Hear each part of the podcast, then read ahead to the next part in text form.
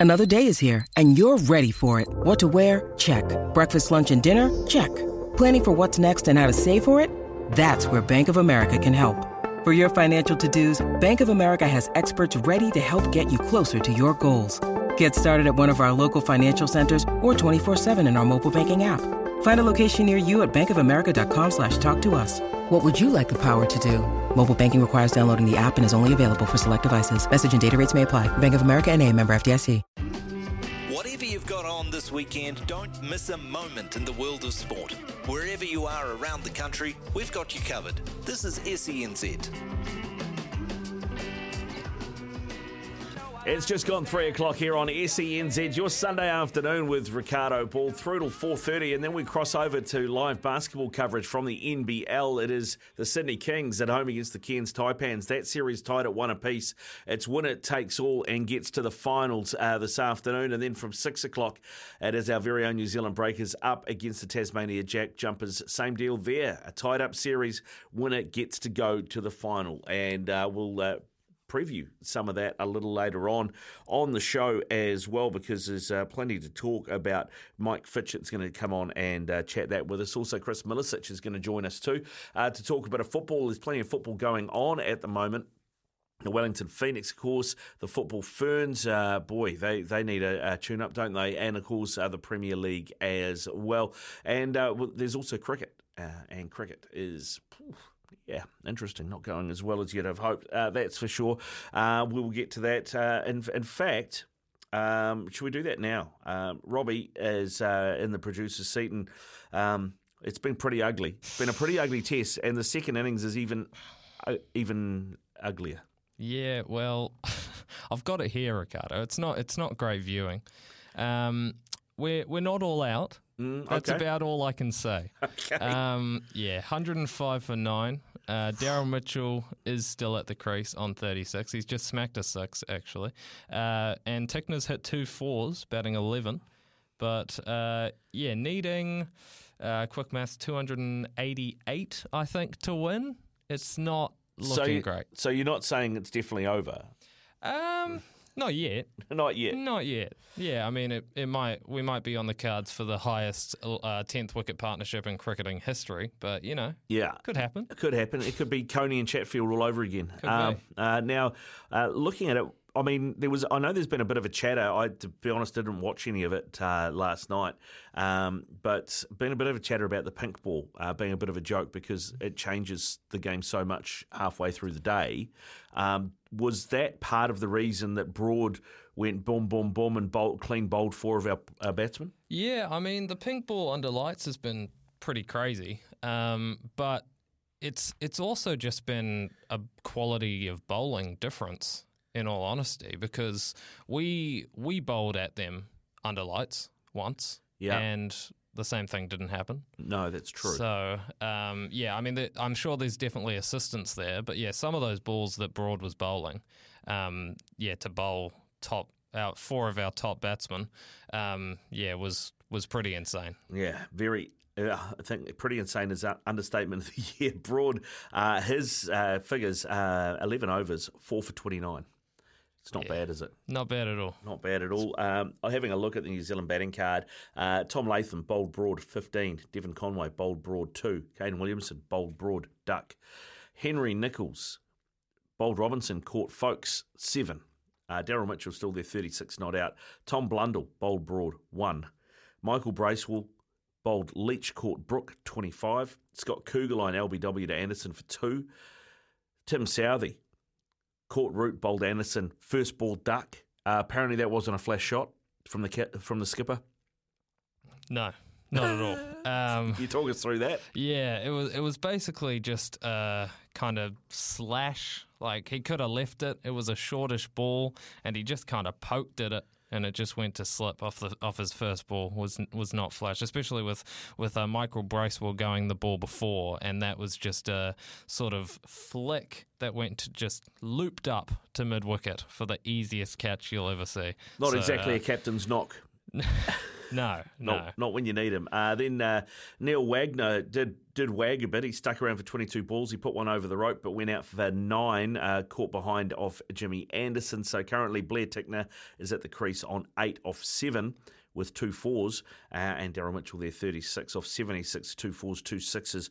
105 for nine is the score at the moment. Still uh, New Zealand needing 285 uh, to win the test with uh, one wicket in hand. So you pretty much write that off. And um, Things though, uh, Robbie did get slightly better for our White Ferns. I mean, they've been pretty ordinary at this at this World Cup, but they, they finally got a win. Uh, they got the best of Bangladesh. Yeah, it hasn't, hasn't been great for our White Ferns. Um, but you know that's that's T Twenty cricket every now and then. Um, and uh, yeah, just the performances haven't really been up to standard. Um, but Australia specifically uh, were just much better than us. Um, South Africa, I think it was a bit more down to our lapse of performances. Um, but yeah, Australia just their batting in particular just um, just looked too good. Yeah, I mean the Aussies are, uh, cleaning everybody up. Uh, I mean they chased down South Africa set them a decent total of 125, and they chased it down uh, with six wickets in hand and three and a half overs to spare. So uh, they've been doing it comfortably. I tell you, probably the the biggest thing from a New Zealand point of view is, uh, you know, it's the batting has been really disappointing. I mean, losing to South Africa is bad enough, but losing the way that they lost to South Africa um, really does stink. And uh, one of our better players has, well, a lot of our good players have been struggling, but you know the one that you expect to stand up, and maybe it's the pressure. Uh, Sophie Devine has really uh, not had a great World Cup either. Um, I mean, both her and Suzie Bates first ball ducks against Australia. Uh, then Suzie Bates got a second ball duck against South Africa. Sophie Devine dropped down the order at about five and scored 16 off 26, so not really what was needed either. And then Sophie Devine got a first ball duck.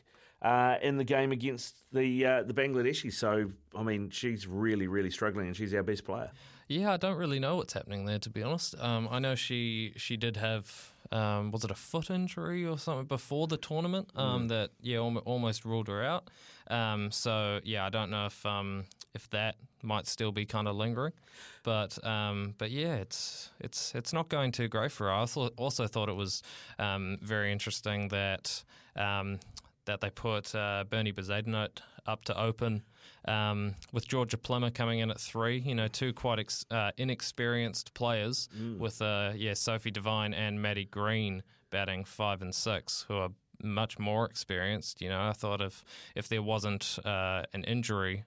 Um, part of that decision, it didn't really make much sense to me. No, actually, Maddie Green spoke after the Bangladesh uh, uh, match uh, that, uh, that the White Ferns won. Let's hear from her, uh, speaking particularly about how uh, it felt to bounce back after that tough loss to South Africa. Yeah, look, I think we've got a great group with us, and you know, obviously everyone was really disappointed um, with our first two performances, but that's kind of T Twenty cricket sometimes, and you know, it's trying to not to get too up or down with um, results, and you know, we obviously, as I said, we're disappointed, but um, we knew that there was sort of one way to play in this this last game against Bangladesh, so that's what we tried to do. And you know, I thought um, the way that we came out with the bat up the top of the order with Bernie and Suzie, they were really impressive and sort of set the tone for the rest of the game. Yeah, and she was also uh, Maddie Green asked about what it felt like to finally get a win under the belt. Yeah, obviously, um, winning is a much nicer feeling. Um, you know, I thought the way the girls played yesterday, you know, we just try to talk about playing a positive brand of cricket and leaving it all out there. So um, yeah, really pleased with the performance yesterday, and you know we're looking to continue that momentum into tomorrow. Suzie Bates, um, as I mentioned, she had a first ball duck in, in game one against Aussie, a second ball duck against South Africa uh, in game two, but she really fired against Bangladesh, scoring 81 not out, and Maddie Green was pretty pleased to see that. Yeah, Suzie's been hitting the ball so well, um, you know, and I think she's got incredibly high standards so she you know was naturally disappointed with her first two performances but look at the same time you know we know how destructive she has been for such a long period of time and um, she's such a great player and has been probably the best player for new zealand over such a long period of time so really pleasing for her to see her performance yesterday. Um, the way that she paced her innings, I thought was perfect, and you know she really set the platform for us um, with the bat to to put on a big total. And you know, as her teammates, you know, we're just really happy to see her succeed. And she's such a great teammate. So, you know, we're all really pleased for her.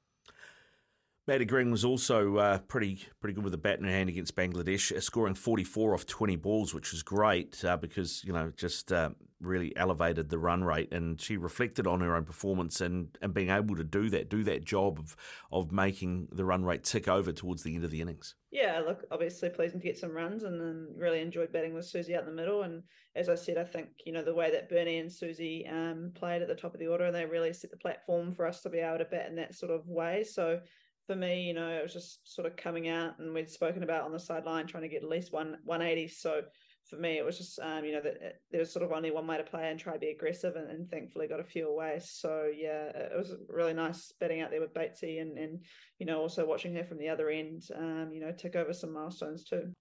So one more match for the White Ferns at this World Cup. Um, they really need other results to go their way if they're going to get out of the pool. Chances are that will not happen, but they'll be looking to finish the uh, tournament on a high. Uh, when is, is that game tonight against Sri Lanka? Uh, tomorrow morning. Tomorrow morning. Sure. Yeah, yeah, tomorrow morning it'll be um, 6 a.m. Pretty sure. Sri Lanka, yeah, final game. Uh, need to, um, yeah, pretty much absolutely demolish them or or if South Africa could lose to Bangladesh. That would be great. That would be good. Okay. Uh, and I can tell you, live update uh, the Black Caps are still alive 110 for 9 now. Um, so Daryl Mitchell on 41. And that means uh, the Black Caps only need 284 more runs with one wicket in hand. Or we bat for a draw. We could bet for a draw. How many days we got? This is day uh, this four. This is the start of day four. Start of so, day yeah, four. Um, yeah. I think if, if we're batting for a draw, we're probably just getting the runs by taking over singles at that point. Yeah, yeah, exactly, exactly. Uh, we'll keep you up to date with that uh, throughout the show. I can tell you the Warriors are in action as well. They are playing the Melbourne Storm in Christchurch at Orangetheory Stadium. Uh, this is their last trial game before the season proper starts. Uh, is that next weekend? No, the weekend after, isn't it? March the 2nd is the first game of the NRL season. So it's their last proper trial. Uh, 20 minutes in, it's still nil all in that game. And I'll tell you, there's been a lot of big games in the NRL, uh, including the Charity Shield, uh, which is the traditional game played pre-season between the Rabbitohs and the Dragons. The Rabbitohs got up big time in that one, winning 42 uh, to 24. In fact, I think they were up 40 to 6 at one point. Uh, so the Rabbitohs are looking in pretty good spirits and good form ahead of the season. The Eels got up over the Knights 36 14. Of course, the Warriors play the Knights in their first up game. So that is a, uh, a a good sign, I guess you'd say, for the Warriors uh, that the Knights are getting tailed up like that. Uh, Seagulls beat the Roosters 28 16 as well. A bit of an upset. St Helens. Um, out of the UK in the uh, Super League Challenge Cup. Uh, they beat the Panthers 13 12 with a golden point injury time drop goal. The Broncos got up over the Cowboys 20 to 18 as well. And uh, later on today, the Tigers play the Raiders and the Dogs play the Sharks, and also the Dolphins play the Titans. So, plenty of preseason action from the NRL for you. Also, uh, in the A League, uh, the Wellington Phoenix, who have had a few poor results back to back, bounce back. Uh, the defending champions are Western United, and they got up 3 0 on Friday night over Western United and propelled themselves back up the table. Ufuk Talay, a happy man, he reflected on that 3 0 win. Yeah, I think uh, it was a complete performance tonight. Uh, I thought we were very good with the ball. I think we broke them down very well. We played through the lines and created some good opportunities. And I thought defensively, uh, you know, we dealt with a few of their long balls that they tried to play over the top. Uh, so overall, very happy, especially after the last two weeks uh, for the turnaround uh, and the performance tonight. So very pleased with the boys. Uh, he was also asked what they've done differently to what they've done the last couple of weeks where they've thrown away leads. Just the response and to be able to play through, uh, you know, get through the 90, 95 minutes because we've, uh, we've, we've dropped 20 points this season by taking the lead. And it was very important that we, uh, you know, we, we, we push it all the way through. So we took the lead again, and the boys continue that, and we scored a couple more. And I thought we could have scored a couple more as well, so it could have been, uh, you know, a bit more of a difference. So, but overall, like I said, very pleased with uh, how they responded and the way that the boys played. He's also asked about uh, what he thinks of his side and some of the chances that they've missed in previous weeks. Yeah, look, I believe we've got a good side. We've got some very good attributes within the team, and uh, it's it's one of those things this season where we we've gone up and we haven't held the lead, and we've, we've allowed teams to, to come back in. And, and tonight we definitely didn't do that. Uh, like I said, I think uh, we kept going and we found the second goal, and then uh, we got an opportunity with a penalty and we scored. Uh, we scored uh, our first penalty this season. We already missed four previously to that, so I'm glad that Oscar scored and he stepped up again, and, and he was clinical. And finally, Ufuk was asked to what they need to do going forward, looking ahead to the playoffs. Yeah, look, it's very important for us if we want to achieve what we want to achieve and, and make the top six and even push to make the top four that we need to be consistent every week and, and play play like this every week. Uh, you know, we can't be up and down. Uh, it's very important that we, when we do play, we need to play the way that we played tonight and continue on the run. There you go, Ufuk Talay speaking after that 3 0 win for the Wellington Phoenix against the defending champion Western United on Friday night. This is Sunday afternoons on SENZ. Riccardo Ball with you. When we come back, Chris Milicich will join us. It's 19 past three here on SENZ Sunday afternoon. I can tell you the Warriors have just gone ahead against uh, the Melbourne Storm in that trial match. 6 0 it is now. Dallin Watene Zelezniak scored the most unlikely try. Warriors had a scrum on about their 30. Shaun Johnson got the ball out of the scrum and just basically he was the first runner and he went right by the scrum and threw the standoff and halfback and then and then ran about 60 metres under the post unchallenged. Uh, yeah, I don't know if that says uh, much about Melbourne Storm's defence or more the fact that it's a trial, but there you go, 6 0 to the Warriors, 27 minutes gone. Uh, time to talk football now, and uh, joining me is Chris Milicich to do just that, the uh, coach at uh, Takapuna, former New Zealand under 20s coach as well. G'day, Chris, how are you doing? Good, Riccardo. Yourself? Yeah, good, mate. Good, and uh, good to see the Phoenix back to winning ways because they've had a habit of playing good football, scoring goals, getting ahead in games, and then um, throwing it away. Yeah, look, it was good to see them uh, get a result. Uh, you know, the last five games they've lost two and drawn one and won two, so it's it's pretty erratic. And I'm sure they're going to want to go over the next sort of nine odd games to the end of the season to get a run of really positive results as they push to make the top six. Yeah, I mean, the, the whole league has been a bit erratic, to be honest, isn't it, um, Chris? If you look at it and you look at the way the table is, I mean, that 3 0 win uh, for the Phoenix has them currently sitting in fifth place on 24 points. Um, I mean, the bottom of the league's only eight points further back, and the top of the league's 10 points up. So it's actually quite a congested league, and everybody, bar Melbourne City at the top, have lost at least four games. Yeah, look, it is a really congested table, and you know, nine games, 27 points to play for. Even Western United, who are currently sitting 12th in the competition, uh, could easily push themselves into the top six um, with a with a run of really, really good positive results. And nobody's actually sitting there saying, "Look, we're going to win the five, six, seven, or eight games in a row." At this stage, there's so many wins, losses, draws, and everybody's sort of record that it's going to be very, very difficult to pick who's going to be in the top six and which sort of position they're going to be in. And even Melbourne City, I'm not 100% sure that they'll, they'll be in the top six, obviously. I'm not sure that they, they can win it because they should win it. Uh, but there are times when you just look at the, even their results in the last five, they've had two draws and a loss. So not even they are really humming along with plenty of wins and plenty of three point results. Yeah, I mean there is some correlation to last season, isn't there? Because Melbourne City was were, were cruising at the top of the table and then got to the end of the season and lost the grand final against Western United. So they have got form for doing that sort of thing. Yeah, the weird thing about the A League, which is one of the very few leagues, apart from the, probably the one in the MLS, etc., it has a playoff system. So really, winning the league doesn't seem to gain you any benefits, apart from you get some home home semi-finals and you miss games, etc. But it's no guarantee you're going to win it. And a team that comes, you know, sixth and suddenly get a raft of wins, uh, sure, it's more difficult for them, but there is just as much ability to win as uh, as a team that comes first in the league. So um, I'm, I'm going to be interested to see what Melbourne City do over the next sort of period. Um, whether they sort of rest a few players, take a couple of losses, and then kick themselves so they get real momentum heading into the playoffs, so that they can actually go through and win the grand final. Surely they want to win the grand final. Uh, whereas teams that are sort of chasing them, I mean, I look at the table right now, and Wellington Phoenix are playing Central Coast Mariners next up, and if they win that, um, they would be on the equal points, and the goal difference would probably allow the Wellington Phoenix to uh, get closer and closer to where Central Coast could easily find themselves sitting in third if, if, they beat Central Coast Mariners. Yeah, yeah, it's a tight league, all right, mate. Tight league. Hey, uh, no A League, uh, Liberty A League this weekend. Um, there is a uh, women's international window, and that means the football ferns have been in action, and there's about five of the Phoenix women's team in that ferns side. Um, I think you know, against the US, the top team in the world who won the last two World Cups, you can forgive a couple of uh, reasonably one sided losses. But when you're at home against a team in Portugal who are only two places different to you in the standings, you can't be losing 5 0. That was ugly, mate, and it doesn't uh, bode well for the World Cup.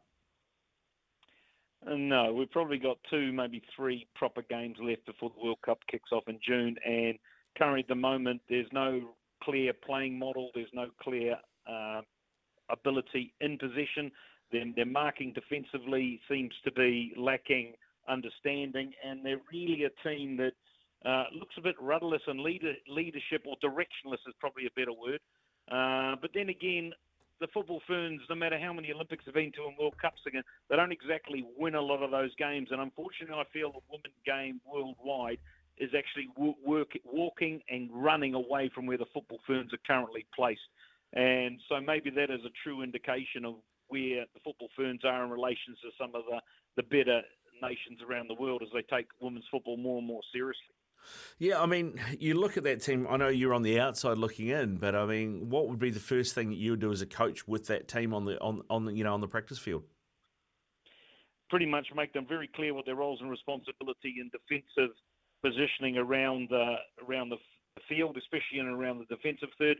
Uh, when you've got opposition players tucking away balls with nobody within three to four meters of them, there's obviously a miscommunication or misunderstanding of how and when and why you've got to be there. So there was a simple goal. I think it might have been the fifth goal against Portugal. Uh, you know, we got caught in possession. Girl, a woman goes down the line, she crosses the ball, and the player on the far side just runs in and taps it in. And the player tracking back is nowhere near her. And so my question is then, well, whose role and responsibility was it? Who's going to get there? And when should they be moving? So it's maybe it's not a coaching issue, maybe it's an understanding issue, but to suddenly go to a back three and then say you want to have a new style of playing or a new system, well, you've got to do a tremendous amount of work on the defending side, especially in around your box, because at international level, if you make one mistake, it's a goal. Um, and we've got to keep goal games really tight. So to do that, you've got to defend first. And the one thing about when you learn how to defend properly within a system, you actually have the ability to have a platform for you to attack. At the moment, the possession seems a little off the cuff, but it's off the cuff because there's no real defensive structure in there that says, right, when we win the ball, these players are here, and this is how we're going to use the ball to play our way out of these areas to become far more dangerous in attack. Um, we New Zealand can't open themselves up and think we're just going to outplay teams when a lot of the teams are physically and uh, tactically better than we are. Well, I'll tell you an example. We were I was lucky enough to go to Barcelona recently, and I saw the women's uh, facility there that they've got the Barcelona. Uh, there's four perfectly manicured fields. There's a gym right back to it, and we watched one of the Barcelona players, obviously coming back from an injury, and her movement and what they were making her do, she was flowing. And the one thing from me as a coach, if you see a team and players are flowing, they have an ability to kick the ball, they move the ball, and everything goes smoother. Um, I'm not sure that the New Zealand players we've got are currently in those environments, which is developing them physically to the same level. So we've got to actually be smarter and make sure that we're clearer and really buried down into the nuances of a system. And I'm not sure just chucking a system out of the blue in an international game uh, is going to work without what we saw the other day, a 5 0 uh, loss. Yeah, now when Jitka uh, Klimkova took over, I thought I noticed a different a, change from the football ferns. I thought they tried to play a more attacking uh, type of game than they had done under, say, Tom Sermanni. They looked to get forward a bit more. And uh, the signs I thought were positive when she took over, but it seems to have sort of gone backwards in the, maybe in the last six months or so. And I know, you know, there's been the talk about whether Abby Erceg is going to be available or not. Um, Ria Percival hasn't been around because she's been recovering from an injury and she's one of our better players as well. I mean, what do you put that down to? Ultimately, it stops with the coach, doesn't it? Yes and no, but I believe that the football ferns have not been reinvigorated over the last four to six years with new young players coming through. A lot of these players have been involved with the ferns for a considerable period of time. Uh, there's been no refreshing of the player base as such. They've tried at times. Some players are obviously getting well past uh, their useful playing date and they're still there. They want to go to a home World Cup. Completely understand, agree to that. So probably coaches over the last four to six years have not done the correct thing by continually replacing players within the environment. It is becoming more and more difficult in international sense. You know, you look at contracts for players and they're kind of there. They're trying to be part of the setup. To remove them and to bring younger players in is, and all teams are starting to struggle with this, and uh, seems to be mainly into the the um, the female playing spectre, where teams are struggling to refresh the teams as players see it as their opportunity to uh, get a living and start to move forward. So there's still the same principles of continuing to refresh the team is really important. Alex Ferguson is probably one of the greatest managers ever. Um, every year continually renewed his team and his coaching team. So he never let staleness and he never let players just rest on their laurel. As soon as you were getting close to your use by date, uh, you were sold. I think that sort of mentality has to come through, especially in the international game, where we've got more and more young players uh, going into decent environments. And let's not forget ourselves, uh, you know, a few years ago we had a team that came third in the world with probably what I consider one of the world class goalkeepers at an under 17 level, and yet she's not playing. I know there's all sorts of injuries, and all sorts of things, but there was that opportunity. So now we're going to a World Cup in, you know, five, six months, and girls that could have got anything to maybe up to 20 internationals now are still sitting there with one, twos, and threes. So uh, it's been a long term issue of the refreshment of the team and keeping up to date with the huge and enormous explosion of women's football around the world, where serious coaches, serious sports scientists, and serious development of individual players is taking place. And we're probably doing nothing close. So they're actually inching in some cases and exploding away from us in other areas.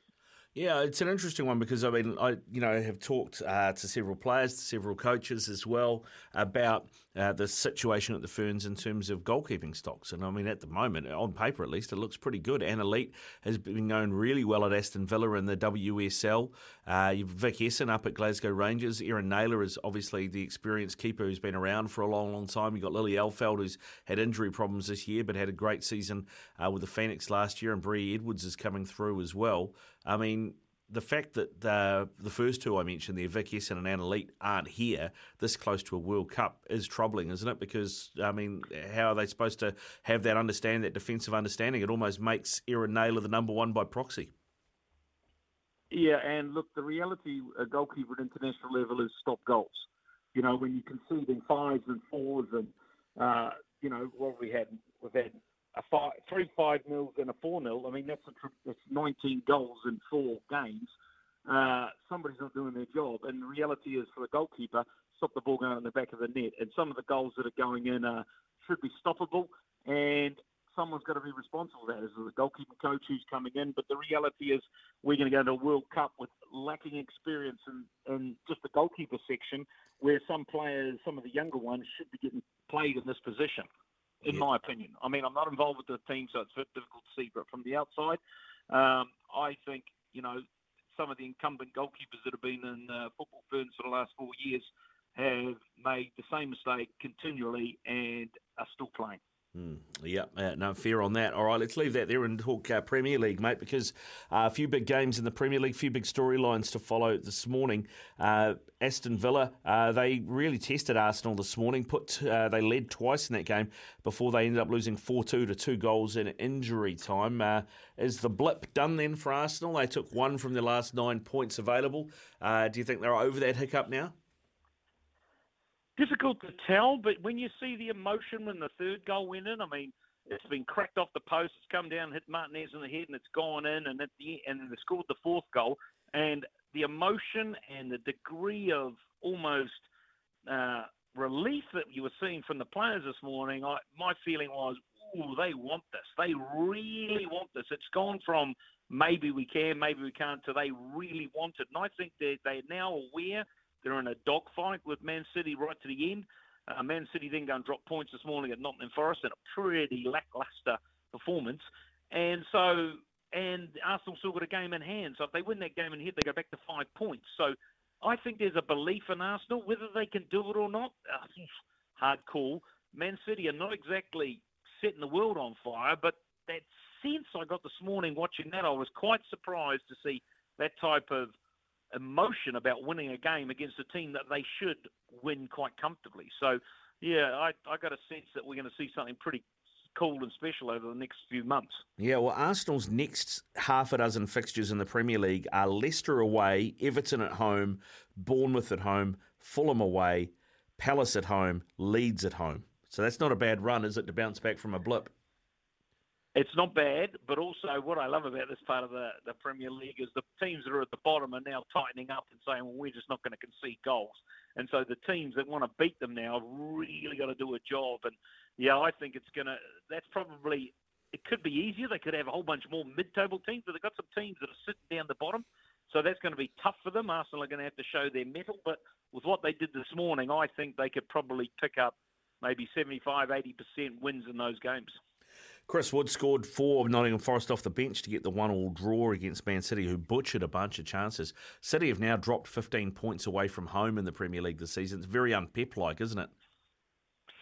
Very, very much so. And and it would be difficult to put your finger on why that's happening. I, I often wonder whether the fair play might be kicking into some degree, uh, but some of the chances they're missing are are just so unlike them, you know. And you've got Erling Haaland saying, "I'd like to go away," whether that's true or not, whether he doesn't want to be there.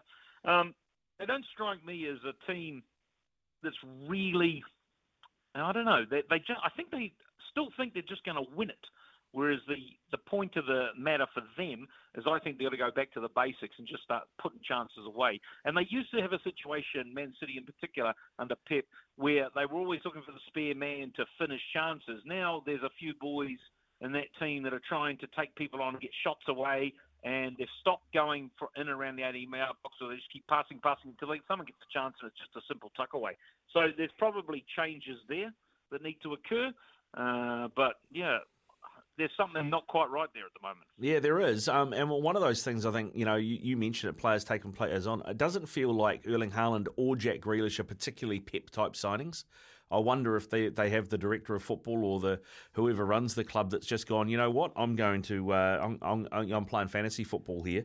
Um, and the other one that was really I was a head scratcher for me. João Cancelo has probably been the best fullback in the Premier League um, over the last couple of years, and they let him go to Bayern Munich halfway through the season. Sounds like he must have had a falling out with Pep, but when you've got a kid coming through who's untested on one side and Kyle Walker who's nearly 33 on the other side, it's a head scratching decision.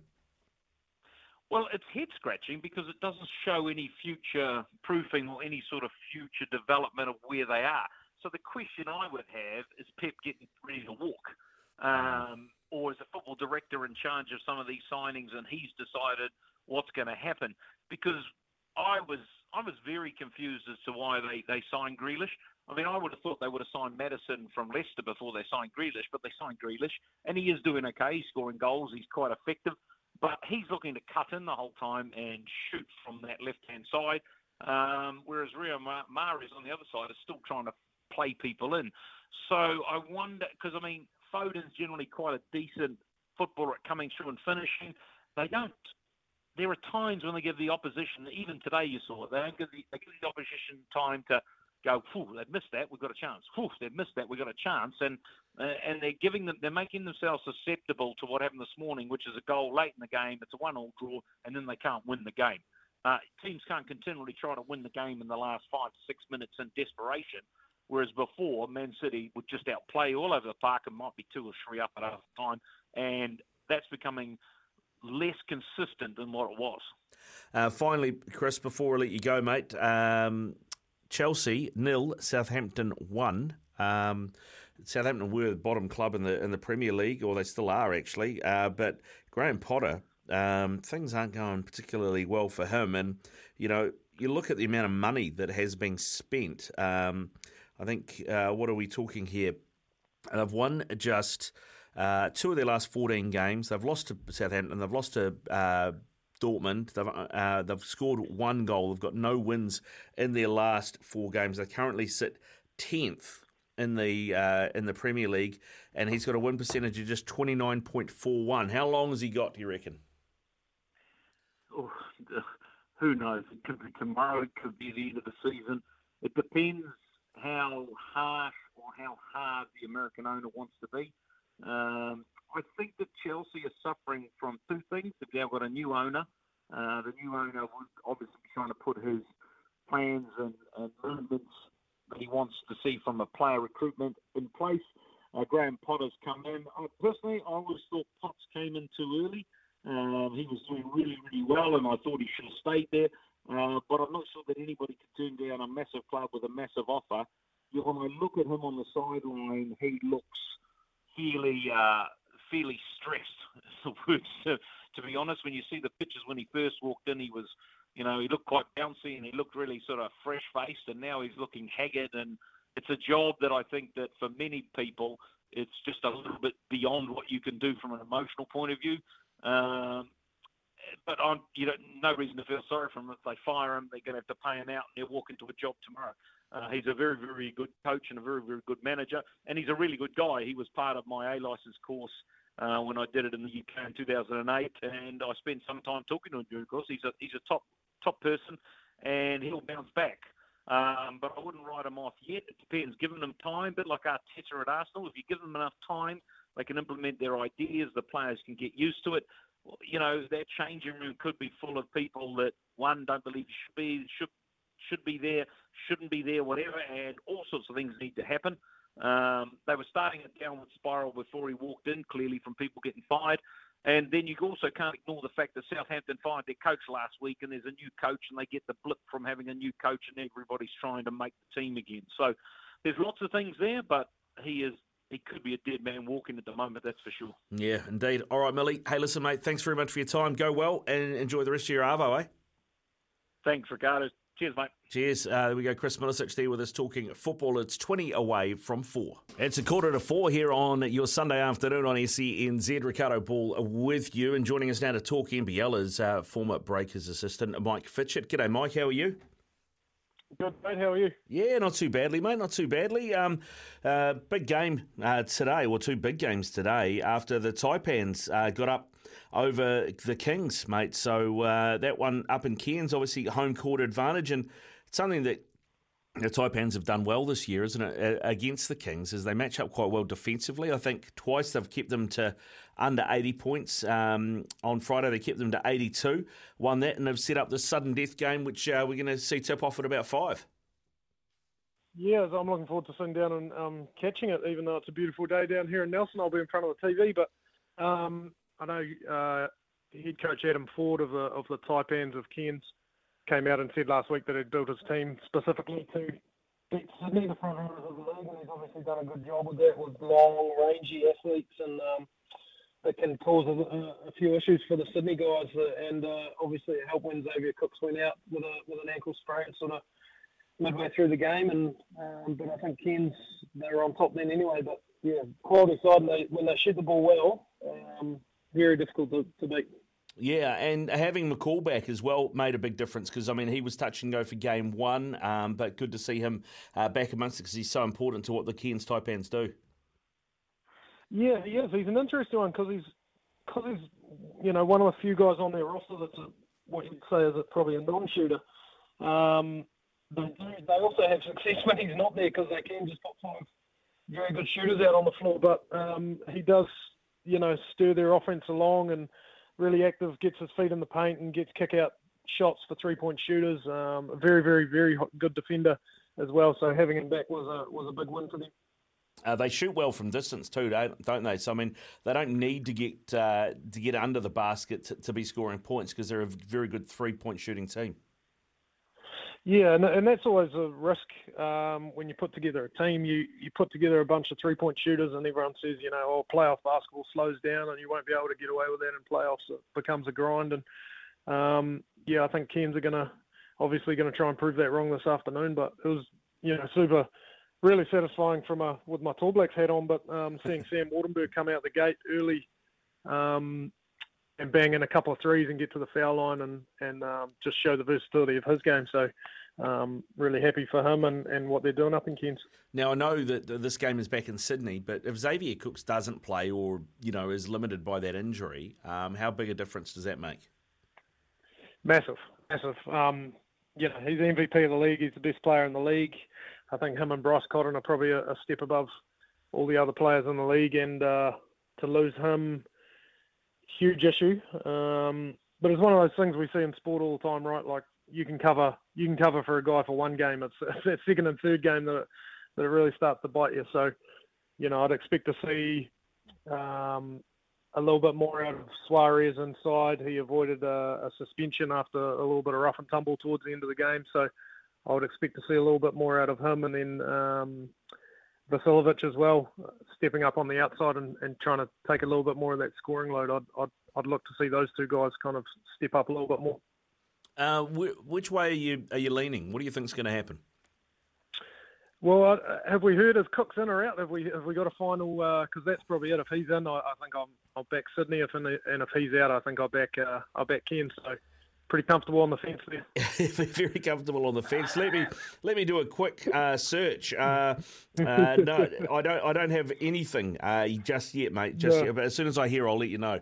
I'll let you know. Uh, what, Thank you. Uh, what about the Breakers up against the Jack Jumpers? I mean, everybody I talk to who knows more about basketball than me, which is just about everybody, um, suggested mm. that the Breakers uh, should go to Tasmania and get it done in two. They didn't. Uh, but they did dominate, you know, the first half of the match, but kind of fell away in the second half.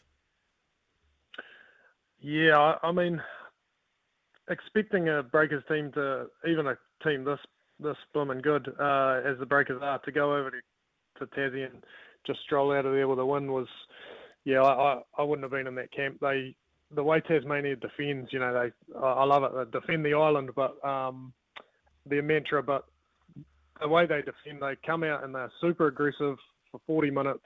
And um, what was really impressive is often you can be aggressive for 10, 15, maybe 20 minutes of a game, but then teams start picking you apart with quality offense. But um, Breakers couldn't get that done, but I think that was mainly due to the just the energy that the uh, Taipans, the Tasmania team played with, um, getting out of their traps. They were hard showing. They were getting the ball out of Will McDowell White's hands around the halfway line, but then sprinting back in rotations and the effort and energy they played with for 40 minutes was was honestly it was, it was fantastic to watch. So um, going to be really hard for them to do that again, um, to do that back-to-back games. But you know they've been there before. They did it last year to Melbourne United, and um, they won't have any fears.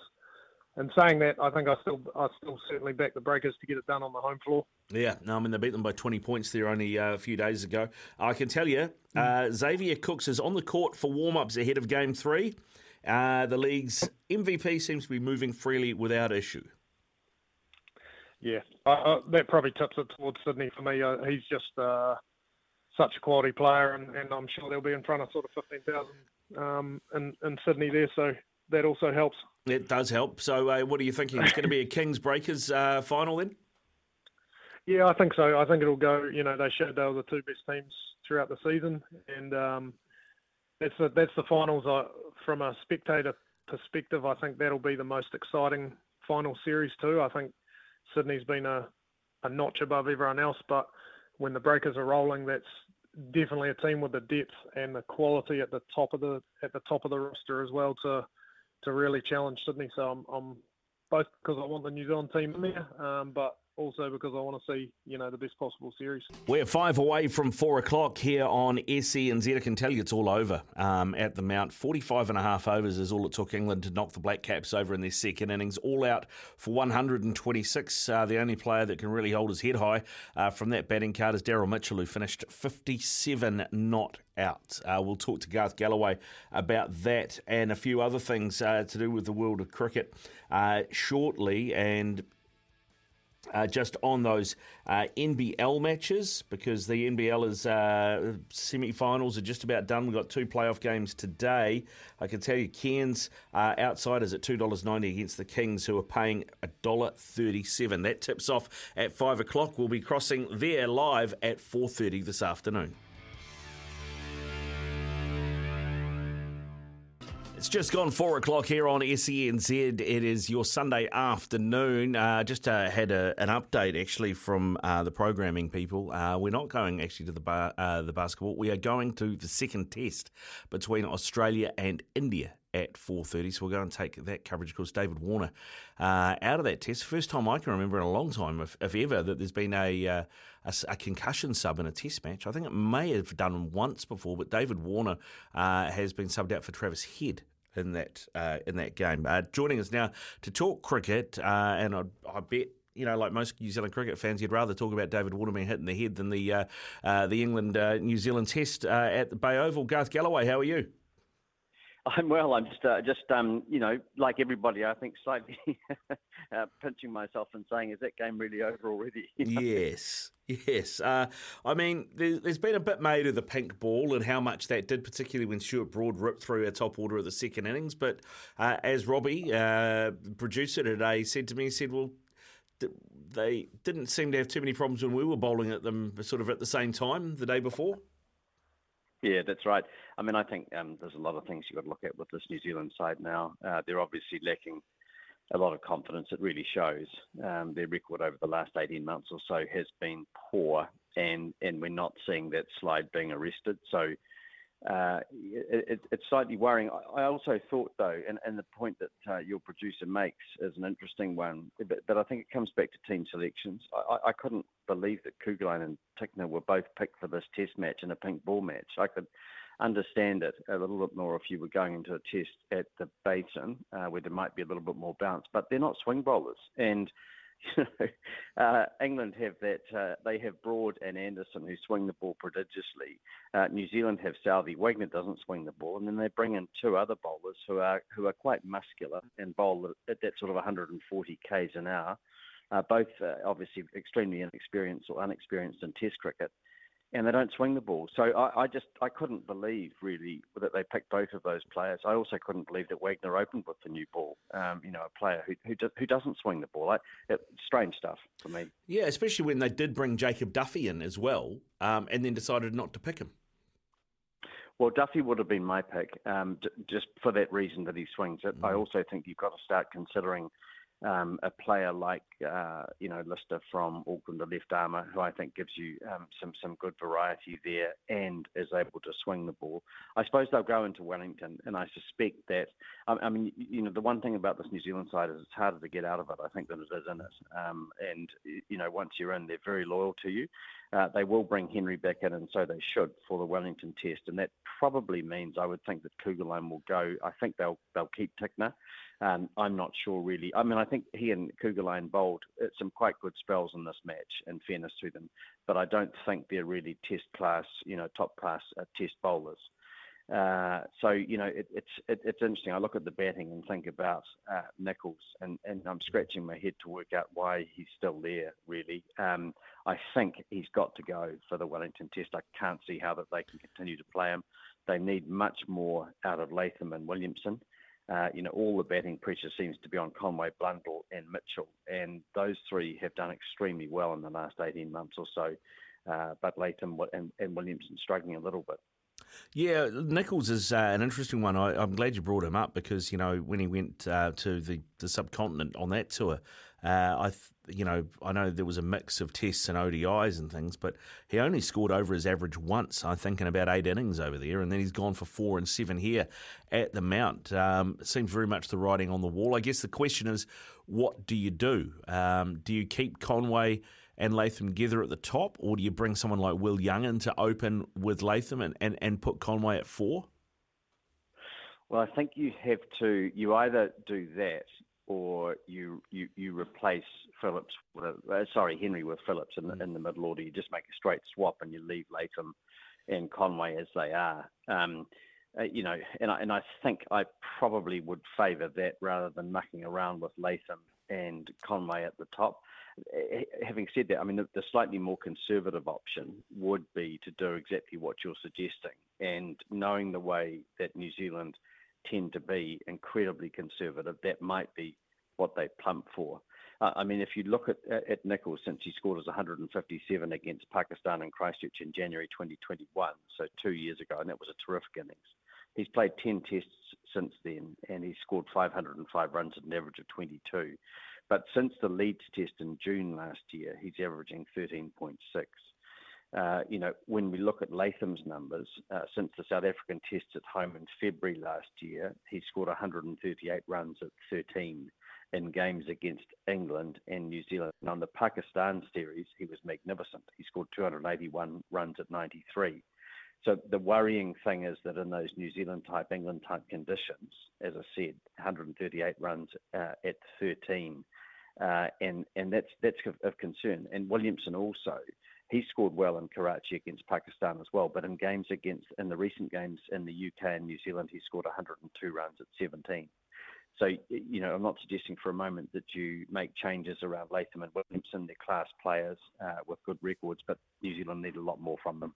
They do. It was interesting, actually. Ronnie Hira, I was uh, I follow him on Twitter, and, and we get him on the show from time to time. He tweeted out only about an hour ago. Not sure how many people will reply to this, but here goes. You're selecting a Black Caps eleven for the next test. We're out of the Test Championship. Who do you drop and slash select? Do you look to the future and the rest of 2023 and onwards, or do you stick with the players that are there? Um, I, I, like the idea of looking for the future. I think it's harder to, um, you know, you, you, we don't we don't see and commentate first class cricket now, so it's harder to know exactly who the players might be. But I do like. I mean, Latham is going to be around. He, he, he's he's played 70 tests. He's going to be around for a long time. Um, so who, who, do you look for? Um, I, I, like the idea of looking for the future. You, you, know, the worst thing that this New Zealand side could do is is is muscle up against the Sri Lankan side when they come here with. Uh, with the same players, not experiment a bit, and you know that's a, that's a golden opportunity in my uh, eyes against a weak side to experiment and to bring some players into the test environment. And I really do think New Zealand had to look to do that. People would have to be uh, lower their expectations a little bit around results and be fair about that. Uh, but you know the, the the worst thing in a way that can happen is uh, Sri Lanka come here, New Zealand smash them off the park, and really we're not making progress, and and that's the point. So I think that uh, you know Ronnie Hira's point is, is, is a really good one we should be looking against uh, against Sri Lanka to bring in and blood a few players and give them an opportunity against a side that is not performing particularly well at the moment. Yeah, 100% agree with uh, both you and, and Ronnie on that because, I mean, you look at the age profile of our team and even the, the younger guys in inverted commas in this team are 30. You know, Devon Conway, Tom Latham. Uh, I know Kane uh, is is sort of, he's still not, uh, you know, he's, he's still 30 coming up 33. Uh, Nicholls is about the same age, but really everybody, the, the whole team is aging together, which is never a good thing because otherwise, you know, all of a sudden you've got to find, instead of having to find two or three players at a time, you're having to find 10. Yeah, and that's and, and I've talked um, on many occasions with Mark Watson on your program about succession, and, and one of the things that I've been critical of New Zealand cricket for is, is is looking at what is the succession plan, and I just don't see it, and and so you know, are we going to see uh, something like that being brought in against uh, the Sri Lankan side? It, I mean, it's hard because you, you, know you always want to pick your best players in Test cricket, and I think you know up until the last uh, 12 to 18 months, New Zealand have had a, a really wonderful run, and uh, you know I, I, don't lose sight of that in making the criticisms that I'm making at the moment, but um, like all of these things, they things go in cycles. And uh, at the moment, I, you know, I think the thing you've got to be looking at is what, how is New Zealand going to get out of the slump? You know, I, I don't really measure New Zealand's performance against uh, the weaker Test nations. I think you know the way that we measure them is against sides like Australia, England, and India. They're they're, the, they're kind of the top three in Test cricket in my view. And I think uh, you want to see New Zealand being competitive. And you'll remember the series uh, in Australia a couple of years ago where New Zealand were absolutely hammered by Australia. They were beaten 3 0 by England uh, in the UK, and they've just been beaten very badly by England in their home conditions. So, uh, you know, I think when you see sides starting to perform in that way, you, you possibly have to have a little less loyalty to some of the players and say, right, we're going to bring in some other players, and we're really going to we, we're going to make some changes, freshen things up, uh, and you might also start to look at the coaching environment as well and think to yourself, well, is it is it still working under Gary Stead? Are we seeing enough uh, change, or are we just doing the same thing and getting the same results? And I think that's a question that people have got to start to ask as well now. Yeah, I, agree with you on that too. I mean, Gary Stead uh, is is you know knows cricket. He's he's got a lot of um, IP, if you like, but he is, as you've said, uh, New Zealand cricket in general, both with him and David White at the helm, tend to be very conservative, make very conservative decisions, which is completely at odds with some of the players we've produced who have then gone on to become very good coaches. You know, you've got guys like uh, Andre Adams, who's now working with the Australian Test team as a bowling coach. Daniel Vettori is doing that. Baz Ball, uh, we're on the we're on the receiving end of it at the moment. You know, uh, surely you would think that they would go, well, hang on, this is what we've produced. Uh, we can't keep hold of it because we don't have the money, but it's the right direction rather than you know being stuck in. I guess for me, it feels like 1990s style cricket. Well, McCullum has shown them exactly what you can do, hasn't he? And mm. and in fairness, you know, he, he he demonstrated that as a captain as well. He changed the way that New Zealand played the game. He took sledging out of it. Uh, you know, he made a stand on that. But few, and you remember the Aussies were appalled by it. But I, I think McCullum's stand was absolutely right. Um, he also uh, brought uh, an aggression into the game when New Zealand were playing, and he brought a style of captaincy that meant that New Zealand were prepared to risk losing tests in order to win them, and it was very successful for New Zealand. I don't see that approach in the current environment. I think they've done they've done well on the back of what McCullum and Mike Hesson did, and now when questions are starting to be asked, uh, you know they rode that wave, and and fair enough, it was a wonderful to watch, and you know a fantastic part of New Zealand cricket history. But the question is what's happening now, and, uh, and and and those are the things that I just don't see the sort of things that give me the confidence that we're going to we're going to be able to smash our way out of this or break our way out of this. I thought, you know, the New Zealand side looked really timid against England, and that's something I, I don't like saying. It's not a nice word to use about a New Zealand side that prides itself on standing up. You know, I, it was nice to see Mitchell getting runs in the second innings. I thought he batted very well. Conway batted pretty well in the first innings as well but there was a timidity about New Zealand. And also, as I say, I thought it was very strange to see Wagner with the new ball. It doesn't make any sense to me at all. And those 11 overs that he bowled in the second innings are the most expensive, you know, first 11 overs by a bowler in Test cricket. And that's quite some record. And again, he didn't seem to have the ability to change. He was going short.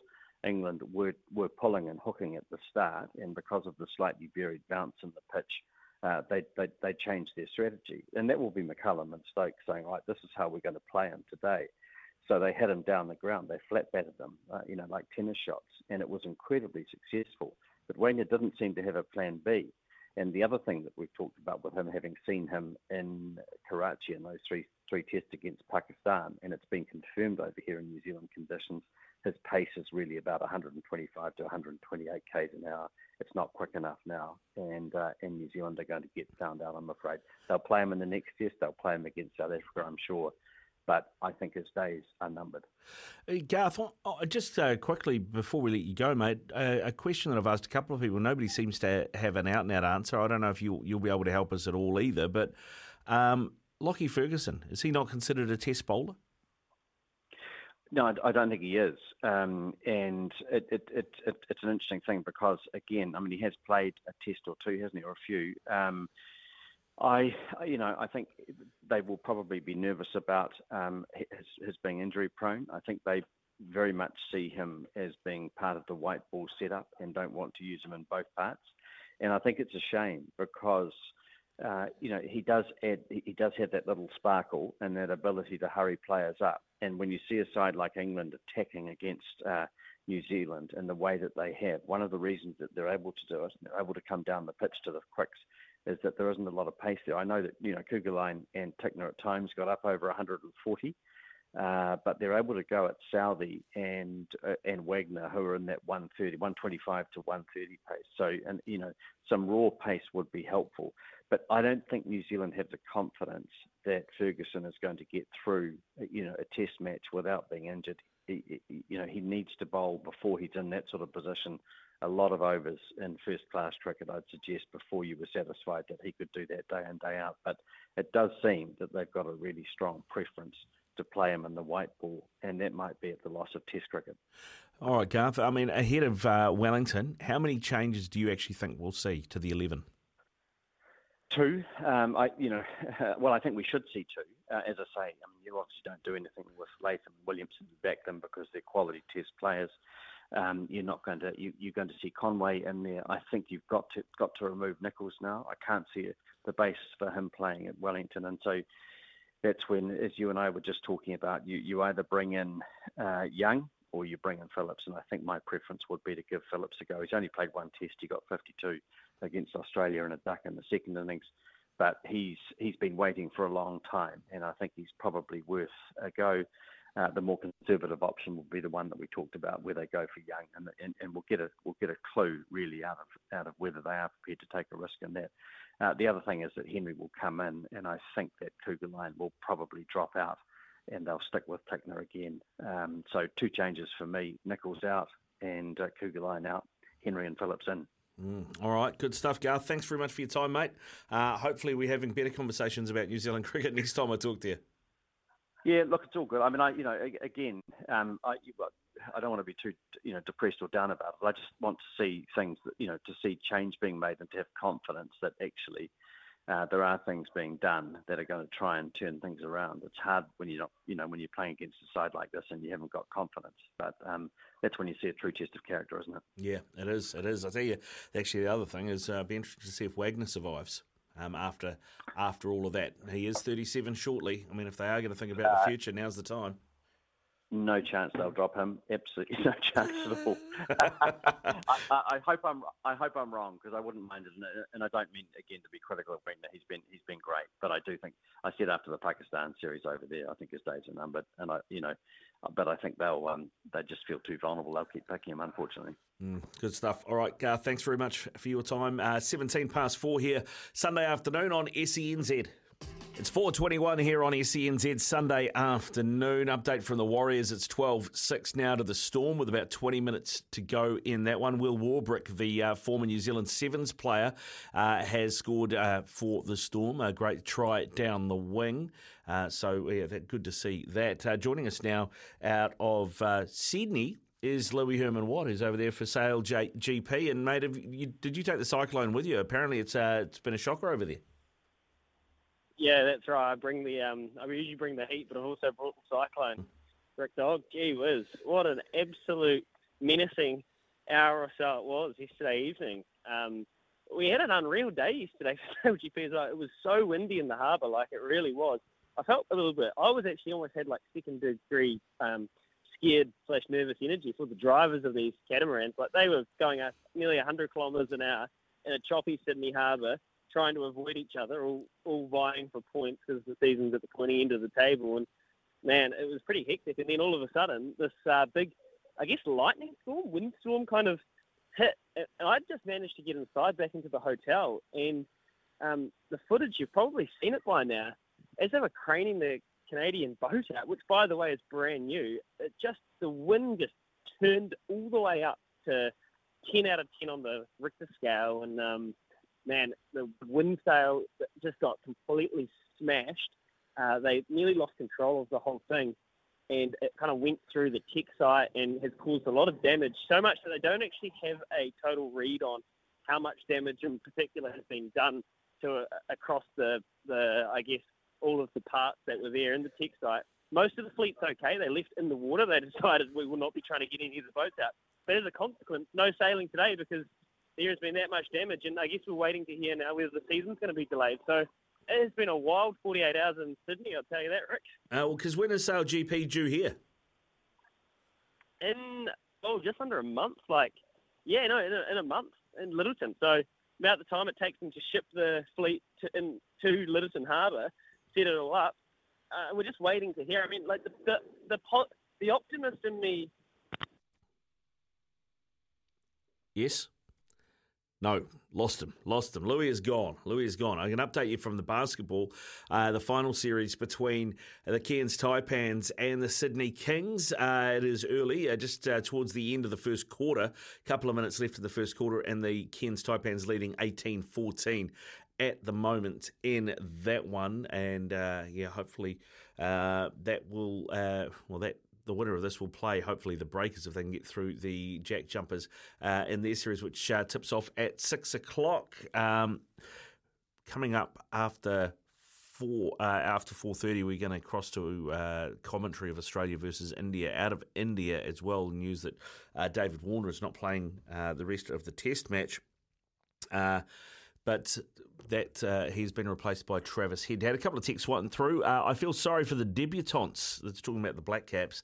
They did okay, all things considered. They shouldn't be blamed for their selection. Building depth shouldn't be a baptism of fire. Too little, too late, in a poorly conceived selection scramble. Worrying. Yeah, I think that's probably the thing, isn't it? Everybody in this team, as I said uh, with Garth Galloway, is kind of around the same age. You know, they're all between well, you know, you got Wagner at the top end at nearly 37, and, and then just about everybody else is in their early 30s. Uh, they're all aging together. And so the changes to the squad um, really are all going to happen at the same time. So now is the time to get guys like Glenn Phillips, uh, you know, in there, and uh, potentially Lockie Ferguson, or you know, bring Matt Henry back into things, or Ben Lister, as Garth said. Uh, Robbie, uh, your take on what you think should happen in Wellington? Yeah, uh, I'm. I'm not. I'm not hundred percent. When when Garth was talking, I'd actually forgotten about uh, Matt Henry coming back into the squad, so mm. that that'd be nice. Um, but yeah, I think Jacob Duffy should have played. Um, so I I would bring in Duffy for Tickner as well as Henry for Kuggeleijn. Yeah. Just just to try something a bit different as well. Like if they are going to pick Wagner for a bit of bounce, I feel like Kuggeleijn and Tickner, honestly, are kind of doing the same thing. Yeah, yeah, exactly. Well, I mean, you know, to be honest, I, I never would have picked Kuggeleijn anyway. I think there's a, a lot better bowlers around than him, and plus a few other issues, obviously. Uh, but yeah, I mean, I think you bring Duffy in uh, and and bring Henry in, and you know, and drop Wagner. Um, I think it's probably the way forward. But we will see. We'll see what the, uh, the the great minds do. This is us for Sunday afternoon on SENZ. Enjoy the cricket.